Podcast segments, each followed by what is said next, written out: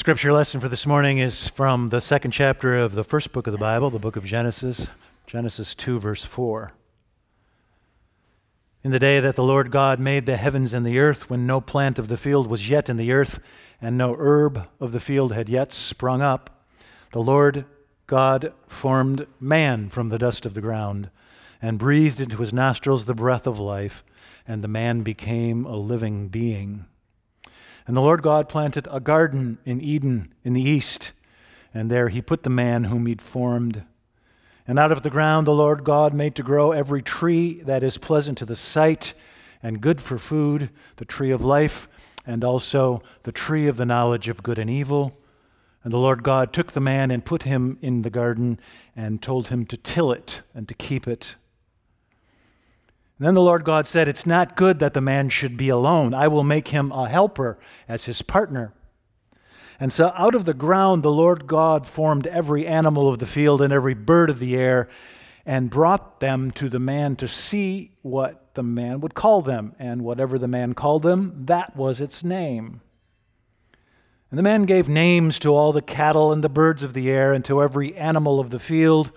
But for the man there was not yet found a helper fit for him. And so the Lord God caused a deep sleep to fall upon the man, and the man slept. And then God took one of the man's ribs and closed up its place with flesh. And the rib that the Lord God had taken from the man he made into a woman and brought her to the man. And he said, This at last is bone of my bone and flesh of my flesh. This one should be called woman. This one was taken from man. Therefore, a man leaves his father and his mother and cleaves unto his wife, and the two become as one flesh. Thanks be to God for God's holy word. Please pray with me. May the words of my mouth and the meditations of our hearts be acceptable in thy sight, O Lord, our rock and our redeemer. Amen. The textbook Harry Potter consults to learn his zoology at the Hogwarts School of Witchcraft and Wizardry was written by Dr. Newt Scamander, a magizoologist, and it is called Fantastic Beasts and Where to Find Them. Now, that sounded like a sermon series to me, so here we are. Now, the Bible is an ancient book, of course. The newest materials in the Bible come to us from about 100 AD, and the oldest are about 3,000 years old, from the time of King David, 1000 BC. Agrarian folk, the Bible's authors lived much closer to the earth than we do. They were shepherds and farmers and cattle ranchers, and they kept intimate consort with the beasts who provided their living and their calories. And so you know that from the time of King David to the time of King Jesus, the commonest Palestinian home was a simple rectangular two storied structure made of fieldstones and bricks and plastered over with dried mud. The family would congregate and eat and sleep on the second floor. Guess who lived on the first floor? Sheep and oxen and goats. And so Mother Mary might not have been as shocked as we are when it turned out that she had to deliver her baby in a stable with only sheep and oxen as midwives. That actually was a very common experience for ancient Palestinian folk. And this makes them, of course, very different from you and me. We never witness the obscure and sometimes unpleasant journey of our calories from orchard and henhouse to dinner plate. And unless we're on a safari or at a national park or in a zoo, we never see anything more exotic than a rabbit or a squirrel or a deer or a songbird. Once in a while, a fox, a coyote, if we're lucky. Too frequently for my dog Dudley, a skunk three times in seven years.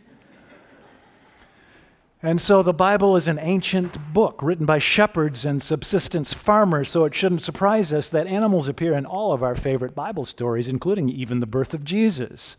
When my kids were in single digits, I used to read to them at bedtime from a book called Animal Stories in the Bible. There were 50 chapters. My own estimate is that there are about 100 animals named in the Bible. Joe and I this summer will have a time for only nine of them. And this text from Genesis 2, for example, Now, you know, if you've been listening to me for the last three years, that there are two discrete creation stories in the Bible. The first one, the one I didn't read, in this one, God acts like a confident type A left brain engineer with PhDs in cosmology, geology, meteorology, biology, zoology, and anthropology. Creation snaps into place, just like clockwork, in six carefully delineated steps, like the precise gears of a Swiss, Swiss watch, so that by the seventh day, God can take a day off. Day one, light. Day two, the sky. Day three, the plants. Day four, sun and moon. Day five, fish and birds. Day six, the land animals and humanity. God has a blueprint like Louis Sullivan or Daniel Burnham. God has a business plan like Jeff Bezos or Mark Zuckerberg. God's cosmic symphony is mathematically precise. There is not a note out of place. It's a masterpiece. It's perfect, and God knows it. God boasts. Ain't I fine, says God. He says it six times. It's very, very good especially the last piece of this intricate puzzle the king and queen of creation, man and woman, a finite replica of God's infinite beauty, bearing the very visage of God, God's self. And in the first creation account, you see God remembers that if you're going to create a being that sexually reproduces, you're going to need two genders. This little detail seems to escape, have escaped God in the second creation story. It's a very different story from the first. This one comes second in your Bibles, but comes first in your history. This is the most aboriginal, primitive material in the Hebrew Bible. This comes from about 1000 BC, probably the reign of King David. In the second creation story, God is not an engineer or an architect, God is the great improviser. Duke Ellington or Jackson Pollock. God experiments. God starts with the man, just the man, mind you, not the woman yet. And there stands this lonely guy. His name is Adamah, which means groundling or earthling or dusty thing. And God says to God's self, Oh, shoot, I forgot to give him a place to live and, and food to eat. Sorry, let me try again. And then God goes back to the drawing board and plants this lush garden with every tree that is pleasant to look at and with, that's good with, for food to eat. But it's still not right. The man's still not lonely. In this story, different from the first creation story, where creation hums and steps with that perfect choreography of those robots in a Ford Motor Company assembly line, you know, and God says six times it's very good. In this creation account, God says more than once it's not good. God doesn't boast, God apologizes. I haven't gotten it right yet, says God. Let's start again. And so God goes back to the drawing board, back to this almost blank canvas, and starts throwing forms and colors and shapes against the canvas. To change the metaphor, God takes creation's most fundamental molecular constituents carbon, hydrogen, oxygen, and nitrogen and bends them into loops and hooks the loops into chains and then twists the chain into a double helix of prolific possibility. That must have shocked even God. God it's miraculous. With these four building blocks in four billion years, you get the caribou's towering rack and the tiger's sleek pelt and the manta ray's undulating wingspan. And I'll bet even God couldn't have predicted what came out after four billion years. I'll bet even God was surprised by all that.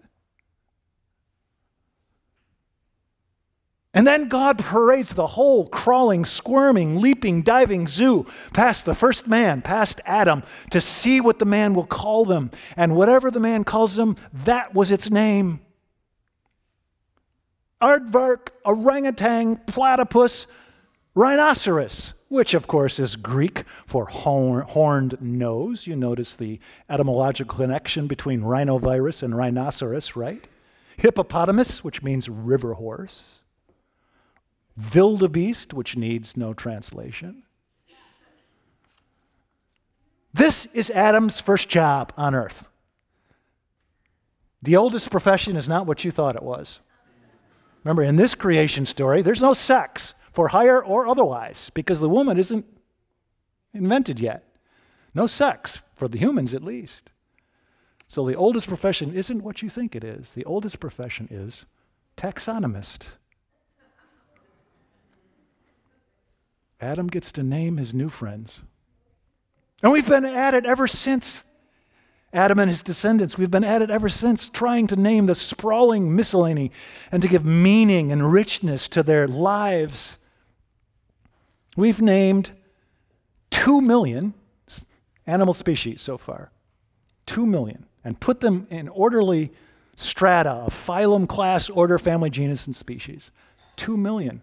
But we've only just gotten started. It looks like that's about 10% of the total that lives on Earth. There are 20 million species, most of whom we don't even know about yet. We haven't found, know, half of them are insects, but still.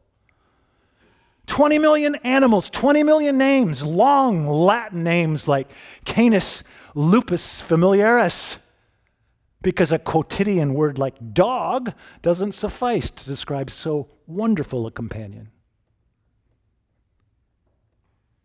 And so we'd better stay with this task of taxonomy because some of the animals will be disappearing before we've even had a chance to name them or to see them. Global warming and human sprawl into wild habitat are imperiling our animal friends. A renowned Harvard entomologist E.O. Wilson guesses that by the end of this century, 80 years off, by the end of this century, half the animal species that exist will go extinct. A lot of our children and grandchildren will still be here in 2100. I hope it's not a lonely place. And so all of this has had scientists coming up with a new word to describe the age in which we live in. They call this the Anthropocene epoch. Anthropos, Greek for human being. The Anthropocene. There was the Pleistocene, which was the Ice Age, the Holocene, which came after. Now, some scientists are saying we're entering a new epoch called the Anthropocene because of the impact our lives are having on other lives.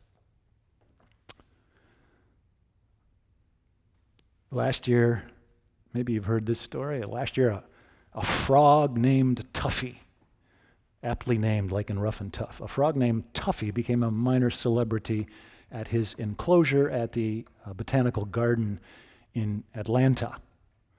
And he became a minor celebrity there because the visitors to the garden and the staff members there knew that he was the last of his kind on earth. He is a Rabb's fringe limbed tree frog. And he was collected from Panama 12 years ago. He's at least 12 years old, maybe older. And Toughie uh, fathered tadpoles with his girlfriend, but none of them survived. And then his girlfriend died, and that left Toughie all alone on Earth as a Rabb's fringe limbed tree frog. Now, I'm not going to miss the Rabb's fringe limbed tree frog. I've never seen one, and I didn't know it existed till yesterday at 3 o'clock. This happens all the time, right? Species evolve to the point where they become a discrete species and hang around for 20 million years or whatever, and then they vanish, never to return. What is it Elton John sings? You know, the circle of life the circle of life and the circle of death. It happens all the time. It might not even be our fault. This happens all the time in nature. We take our turns to exist. Still, creation seems a little diminished without Toughie and his kind. So this week, the United States resigned from a club that really wasn't all that special. Anybody could get into this club, even North Korea. And the United States joined a a more restrictive club, a highly selective club with only two other members, Syria and Nicaragua. Now, I don't know how you feel about that, but I'm choosing to celebrate it because the virtues of the conservative movement are small government and the diminishment of the nanny state. So, what I'm choosing to see for my life is that this is forcing me to grow up and to take responsibility for my own decisions, for how I decide what to take out of and what to give back to this stunning, spinning blue sphere. And so, you know what I can do? I can turn the thermostat four degrees up in the summer and four degrees down in the winter. I can walk or bike or bus instead of driving. And when I do drive, I can drive a Volt instead of an Escalade. I can diminish my budget for stuff by 20%, you know, clothes and phones and computers and books, heaven forfend. I can reduce that budget by 20% and save it for retirement or give it to my kids when I die. I can be less consumer and more conservator. And I can become a better steward of the lush garden and swarming zoo God has given me responsibility for. And then I'll quit by finishing the Bible story. Adam's naming of the animals is not the end of the story, right? In fact, this creation story is not about animals, it's about people. 20 million friends, 20 million different kinds of friends, and Adam is still lonely. He doesn't have a partner fit for him. So God goes back to the drawing board a third time, and God comes up with God's magnum opus, the queen of creation. And God brings her to the man, and then he's no longer lonely. They are partners fit for each other. And that's why a man leaves his father and mother and cleaves unto his wife, and the two become one flesh. This story is not about animals, it's about friendship, it's about relationship, it's about marriage. It's about the God who will not quit creating until the creature has companions to walk the way with him 20 million different kinds of friends and an equal partner too. And so this is the time of the year when the world is exploding with blossom and bird song, and where the drab palette of winter is giving way to the bolder colors of summertime. And this is the time of the year when we find out, when we remember, when we rediscover that Eden was neither myth nor fantasy, but home, really home, extravagant unmerited, lavish home. In the name of the Father, and the Son, and the Holy Ghost. Amen.